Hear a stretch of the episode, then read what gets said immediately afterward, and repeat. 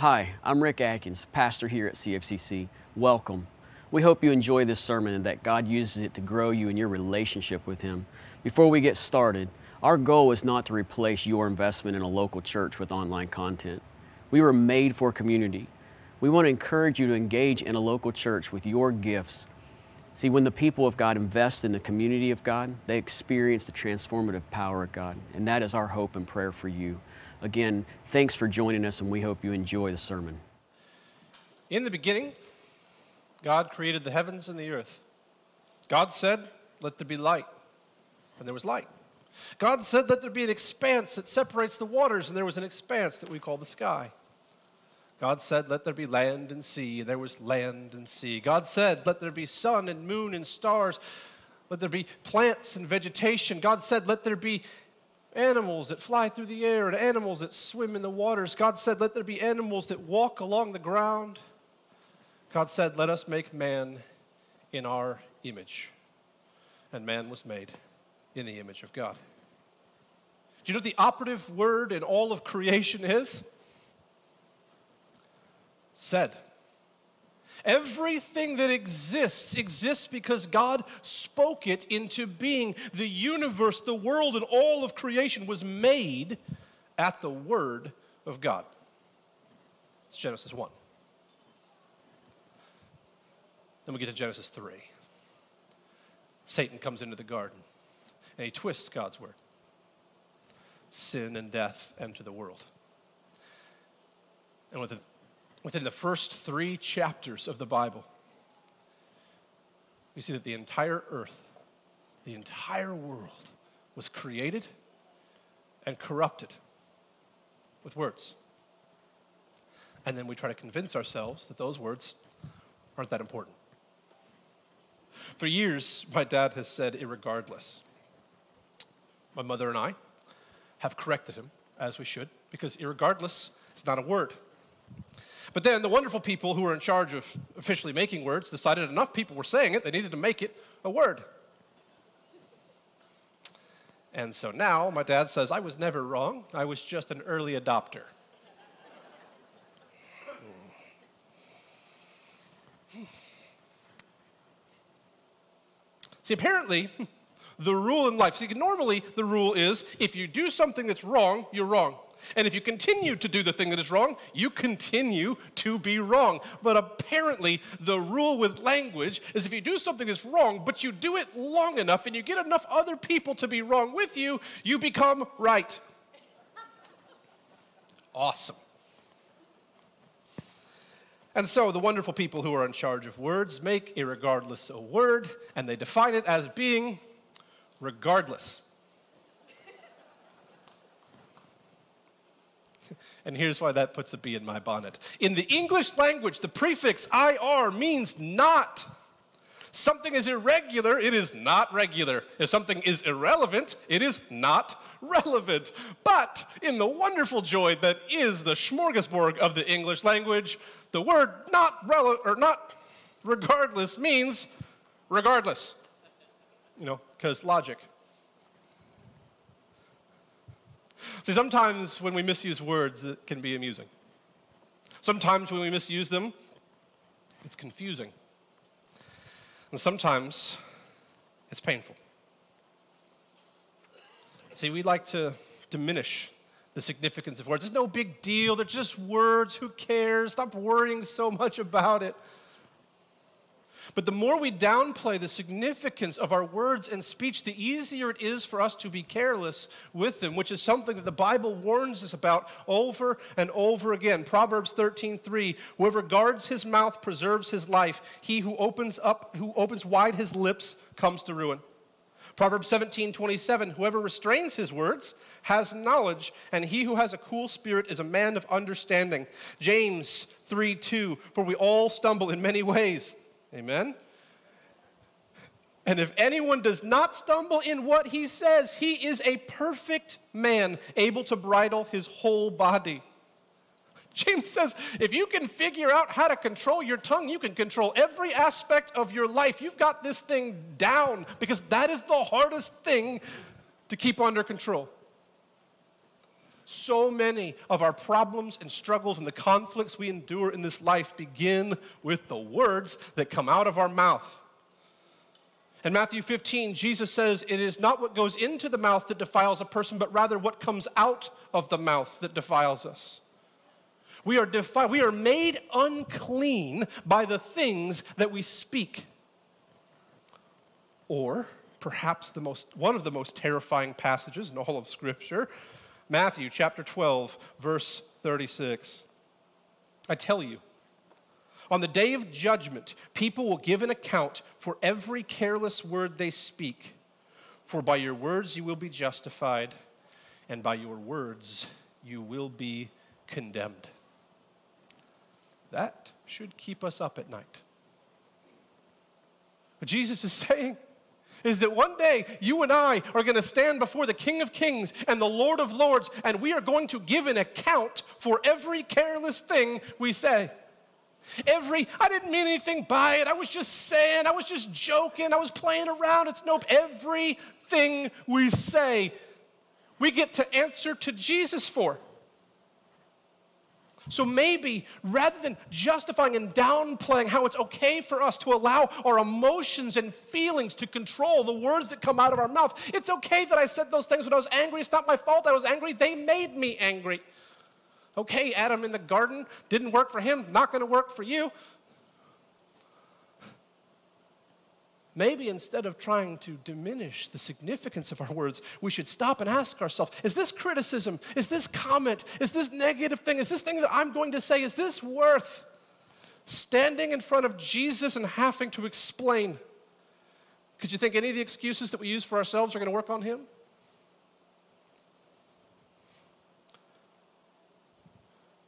we will stand before Jesus and give an account for every careless word we speak. And if we're being honest, at least if I'm being honest, most of them are careless.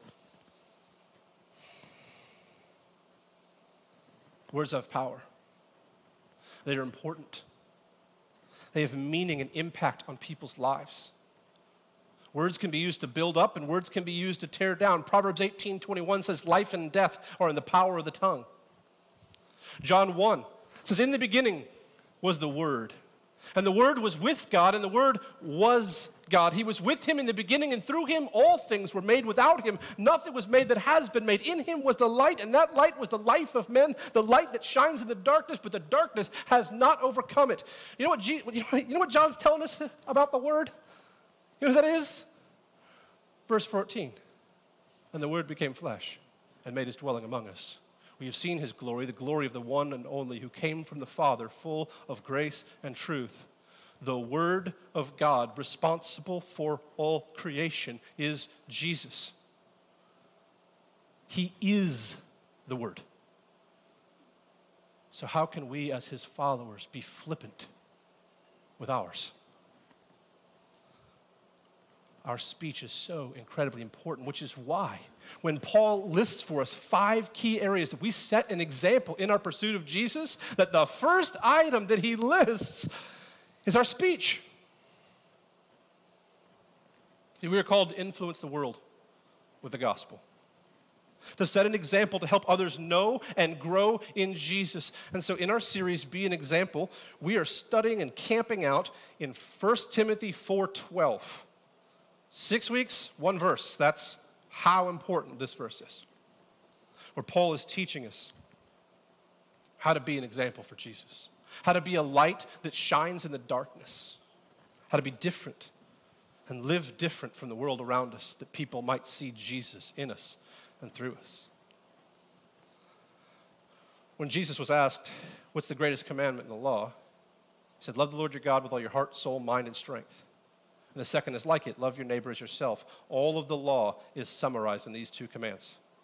Jesus says, everything that you see, the entirety of the law is fi- fulfilled if you get these two things right. That's how important this law is. 1 Timothy 4:12 is the summary of the Christian life. We get this right, then we can be confident that we are faithfully following and pursuing Jesus in our lives. This is the summary. All scripture is important. All scripture is valuable as it is the word of God, but there are some verses that are worthy of special attention. And this is one of them. So much so that this is one of those verses that we should memorize.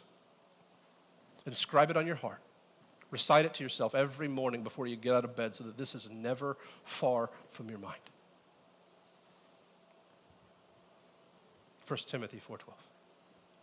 Let no one despise you for your youth, but set for the believers an example in speech, in conduct, in love, in faith, and in purity.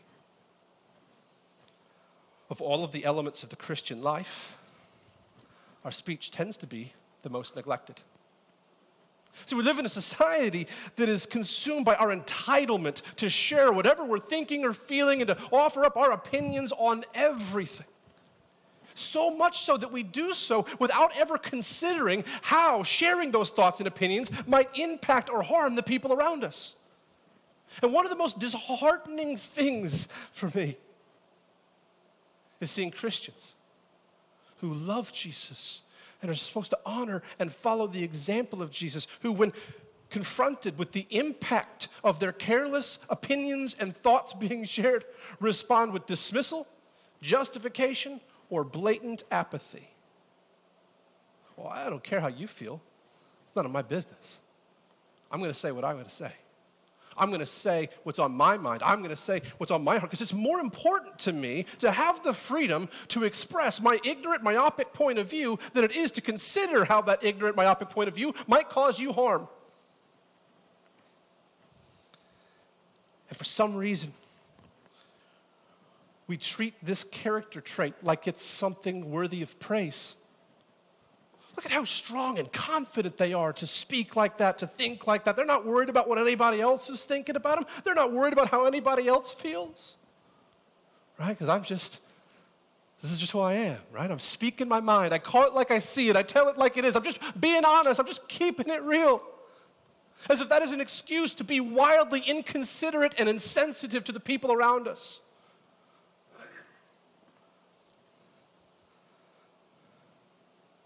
So, so many things that we say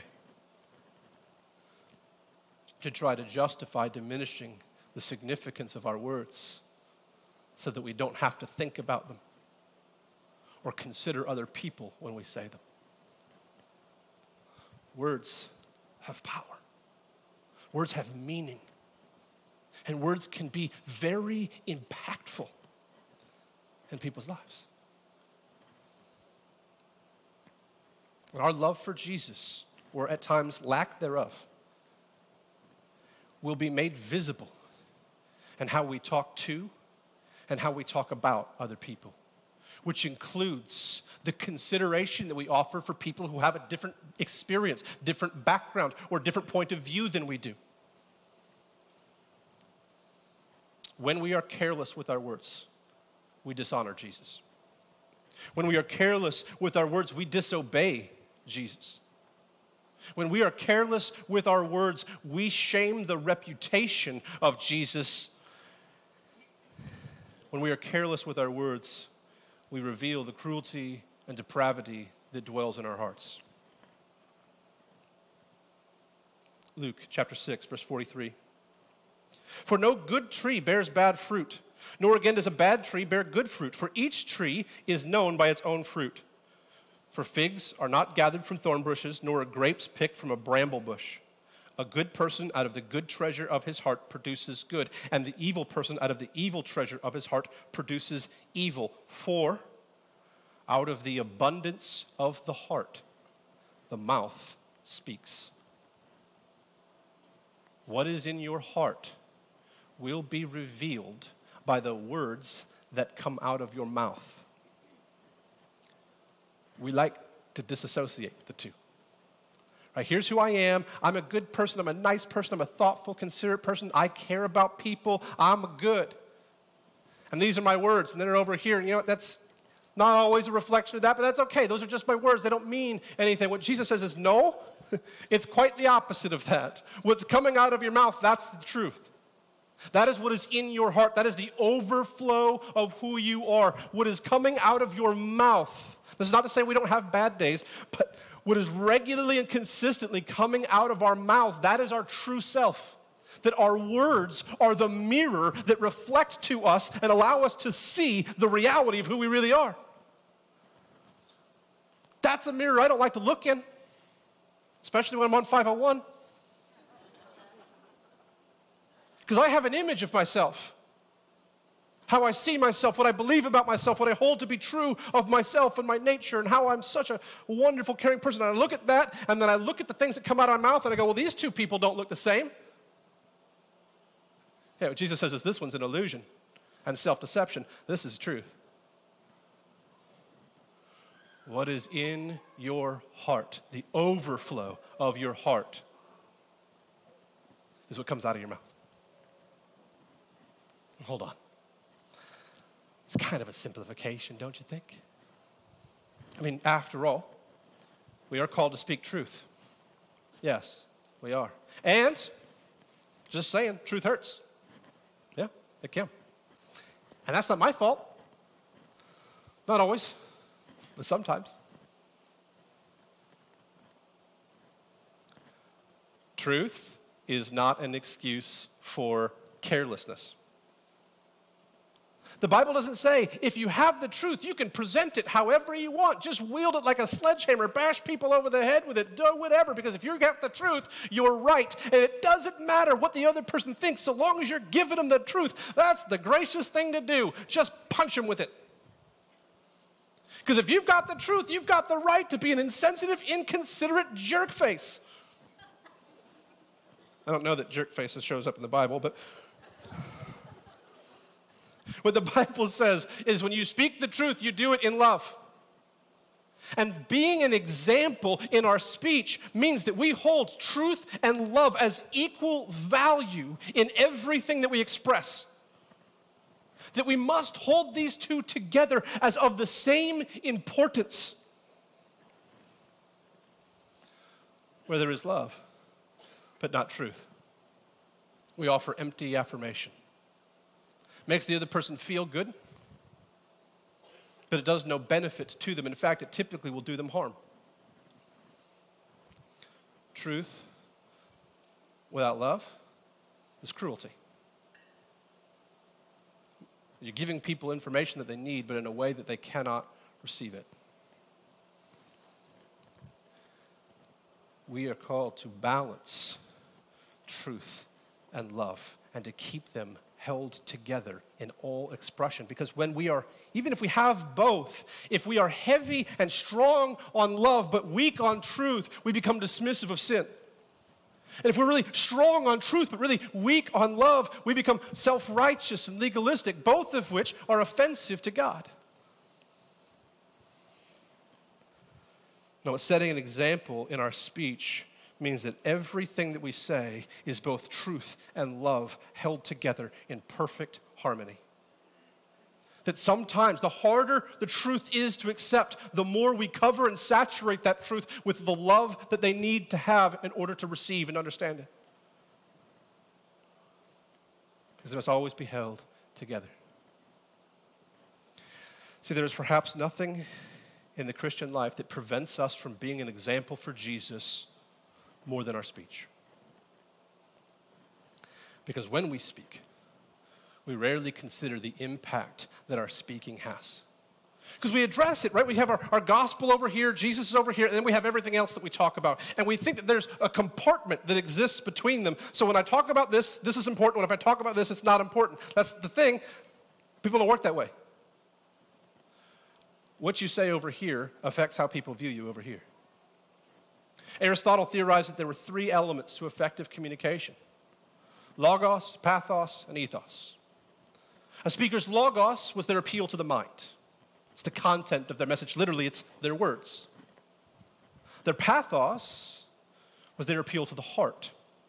It's the passion, the energy with which they communicate. It's any emotional content that they include that stirs up feelings. The ethos was their credibility and the rapport with the audience. Ethos was earned primarily through relationship and reputation. Of the three, Aristotle rightly believed that ethos was the most important. Because it does not matter how great what you have to say is if no one wants to hear you say it.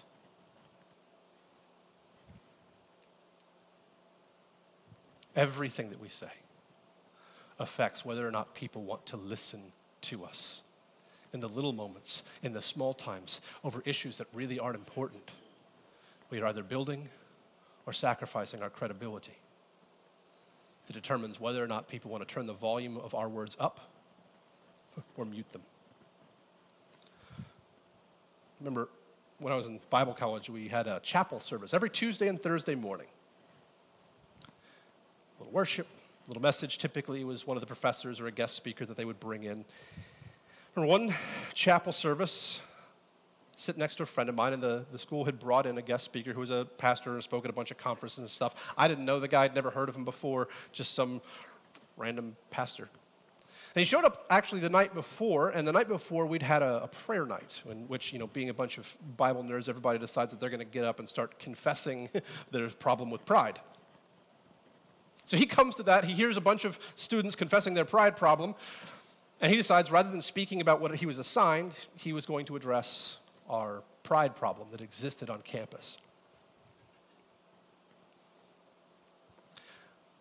Every Tuesday and Thursday, we had a chapel sermon. Every semester for every year of college. I still consider that the worst message I heard while I was there. Whereas my friend sitting next to me considers it one of the best. Which makes you wonder how do two people sitting right next to each other who agree on most everything, because he's like a brother to me, have such a different reaction? We heard the same words, we heard them delivered in the exact same way at the exact same moment. So why was he convicted and I annoyed? He'd heard the guy speak before. He knew the guy's reputation, he respected. The difference between our reaction was that the speaker had no ethos with me and had it with my friend. Because I'm sitting there going, Who are you? You've been on our campus for 11 minutes. What qualifies you and gives you the right to address a campus wide culture that we have with a pride problem? And the worst part is when you get bothered by the fact that someone talks about pride, everybody else's reaction is, Well, it sounds like he was talking to you, which just made me mad. Because it's like, who doesn't have a pride problem? Give me a break. Obviously, it's the easiest thing to confess because we all have it. That's the power of ethos.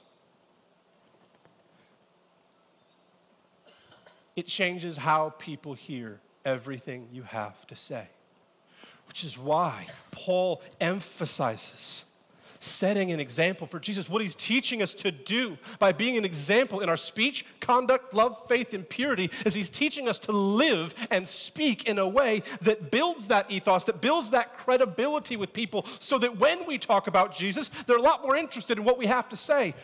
Paul is teaching us how to be more effective as servants for Jesus. So, how do we set an example? One of the things that never ceases to amuse me is that as Christians, we have the gospel.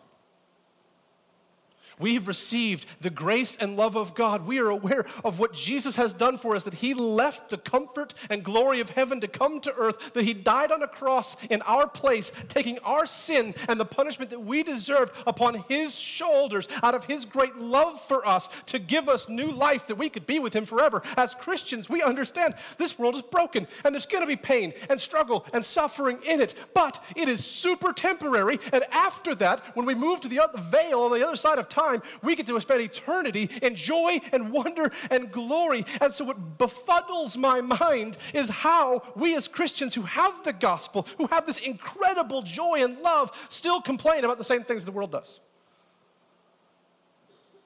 How are we still talking about the same things that they are? Expressing the same negativity, the same criticalness when we have this amazing, boundless love and joy. Because out of the overflow of the heart, the mouth speaks. And so I find myself wondering where's the joy of Jesus when it's coming out of our mouths? Everything that we say should be saturated in the joy of the gospel, knowing the eternity that has been set for us. So when we speak, is the gospel that dwells in our hearts made evident? Or do we sound just like everybody else? Setting an example in our speech is actually more about what we don't say, where we don't speak. See, the Bible says that as followers of Jesus, there are certain things we don't talk about. We don't engage in filthy, unwholesome discussions. We don't talk about inappropriate things. We don't slander. We don't gossip, even if we're dressing it up and calling it a prayer request. Like, if it's not your sin to confess, it doesn't matter if you're asking for prayer for it, still gossip.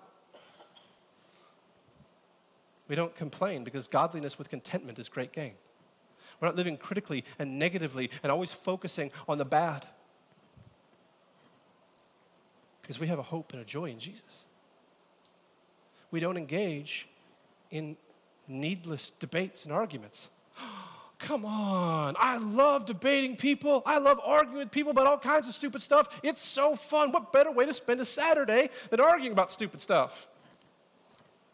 2 Timothy chapter 2, verse 23 have nothing to do with foolish, ignorant controversies. You know that they breed quarrels, and the Lord's servants must not be quarrelsome, but kind to everyone, able to teach patiently enduring evil, correcting his opponents with, here's a novel idea, gentleness, as God may perhaps grant them repentance, leading to a knowledge of the truth. Sorry, Facebook. Had something in my throat. You have to wonder if you took foolish, ignorant controversies off of social media, what content is left? I think there's two things weird pictures of people's food and creepy targeted ads that make you question your privacy. Not sure there's much else. But God tells us do not engage in foolish, ignorant controversies. Don't comment on them. Don't post about them. Don't share them to get a lively discussion going. Don't have conversations over them. If somebody, uh, if a group of people are talking about it and you're there, just don't speak. If somebody brings you into the conversation, tries to talk to you about it, politely change the subject. Well, hold on. I think that's a really cool thing. I like to talk about that. I'm passionate about that. It's a really fun thing for me. Have nothing to do with foolish controversies. Okay, okay, but you know what? It's really important. You got to understand this affects our taxes. This affects our freedom because if we give up this ground, then they're just going to take another step and another step, and soon we're going to be communists. So we, we got to fight this here. Have nothing to do with them. Not a lot of ambiguity in the word nothing. Okay, fine. But what makes it a foolish controversy then? Question one Is this an issue that people have differing opinions on that they are passionate enough about to argue and fight over? If the answer is yes, it's a controversy. But not all controversies are foolish. Question two Is it necessary to engage this subject to defend the gospel or proclaim Jesus? Question three Is this an issue of eternal significance? And if the answer to both of those questions is not yes, it's probably a foolish controversy. I'm not saying it's not meaningful. I'm not saying it's not impactful. I'm not saying we don't have passionate points of view. I'm saying you can have a passionate point of view and keep your mouth shut.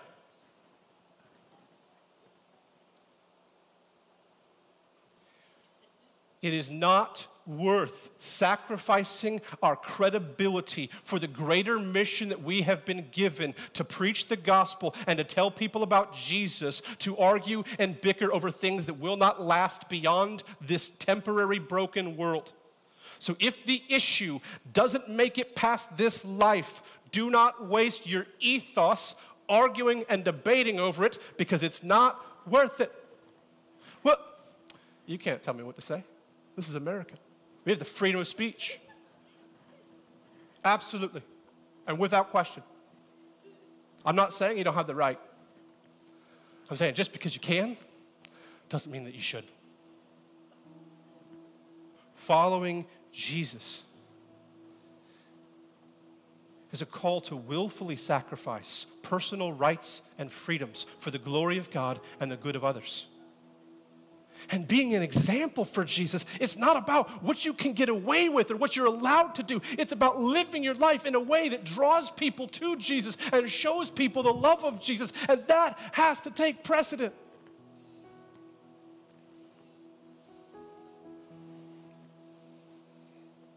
So before we speak, before we engage in controversies or arguments that don't need to be had, before we address things, there's several questions that we can ask. Think of them like a checklist to determine whether or not you actually need to open your mouth. One, is it true? Is what I'm about to say true? Two, does saying it honor God? Three,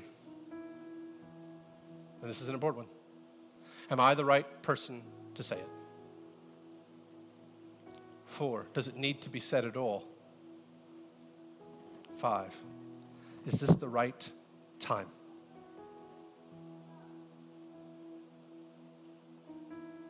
Is there a more loving way to express this?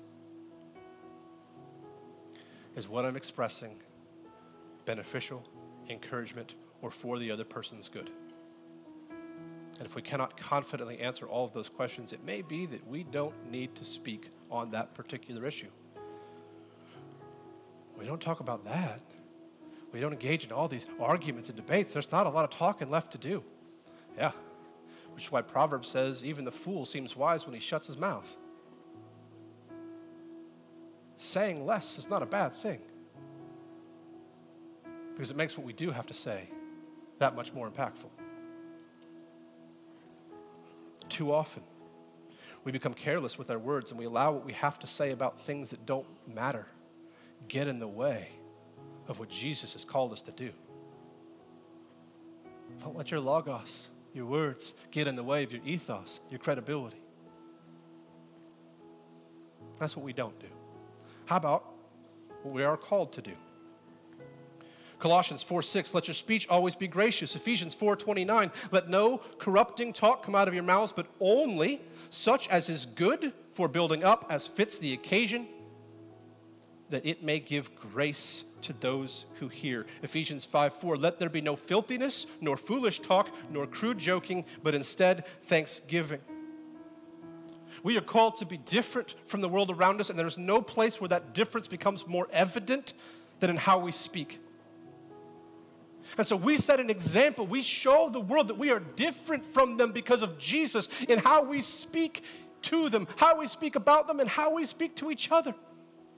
When we speak the truth in love and we make special care when we're saying hard truths to be extra loving about it, when we speak graciously and positively, when we build people up and encourage them and lift them up and spur them on, we demonstrate that there's something different in us. As followers of Jesus, we should be building up, not tearing down not looking for the flaws in everybody else. What's that guy's problem? What's they messed, what are they messed up? about? Why? So when you think about what comes out of our mouths and that that is a reflection of our hearts, ask yourself, what's the most common thing that's coming out of my mouth? When I walk up to talk to somebody, does their face light up because they're excited to hear what I have to say? Or they're like, oh, another one of this.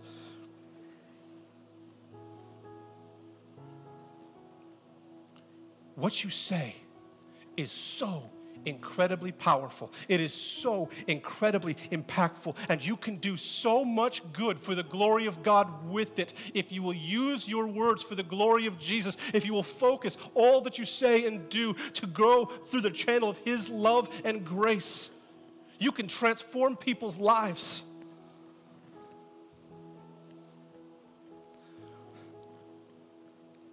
I was suicidal for years because of things that people said to me.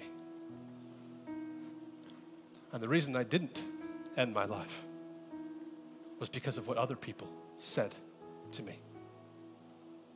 Life and death are in the power of the tongue. What are you going to do with yours?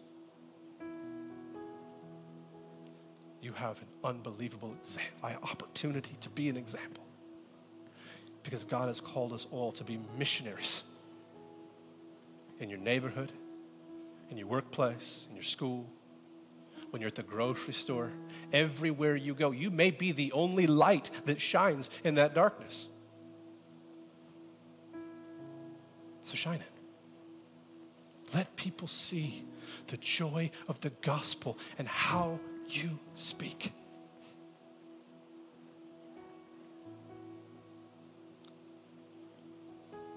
Our words, they matter. And so, the question, the challenge that I want to leave you with is how can I be a better example for Jesus with the things that I say?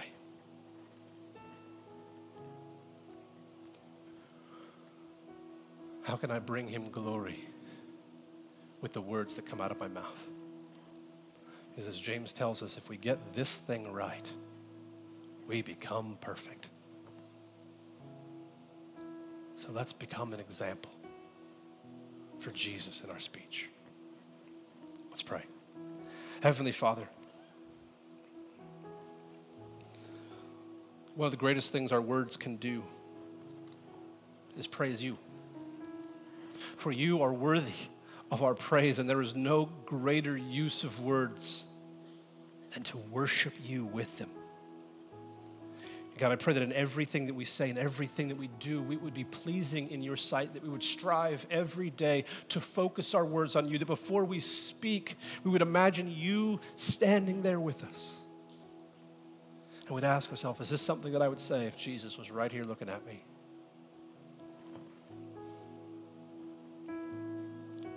that you are, you are the potter and we are the clay. Mold our lives, mold our words, mold everything about us that we might be examples of you and bring glory to you. And may we leave here today with a desire and drive to show the world the joy and the grace of who you are. That every day we might speak more and be more like Jesus. We thank you for Jesus. We thank you for grace. Amen.